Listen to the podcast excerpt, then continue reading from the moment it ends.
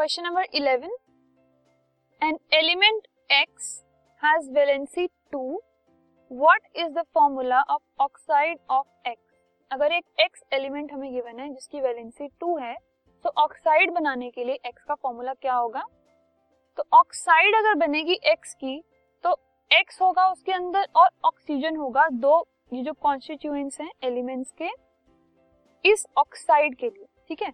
सो so, जब ये oxide form हो रही है तो दो कॉन्स्टिट्यूएंट्स एलिमेंट्स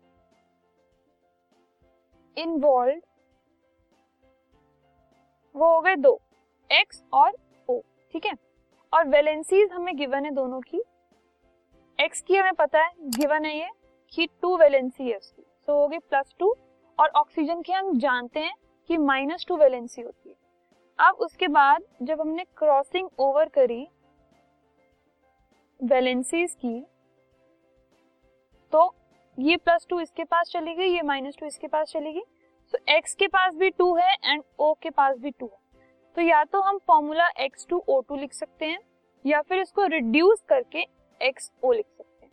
तो इन दोनों में से कोई भी एक फॉर्मूले के साथ एक्स जो है वो एक ऑक्साइड फॉर्म कर सकते हैं।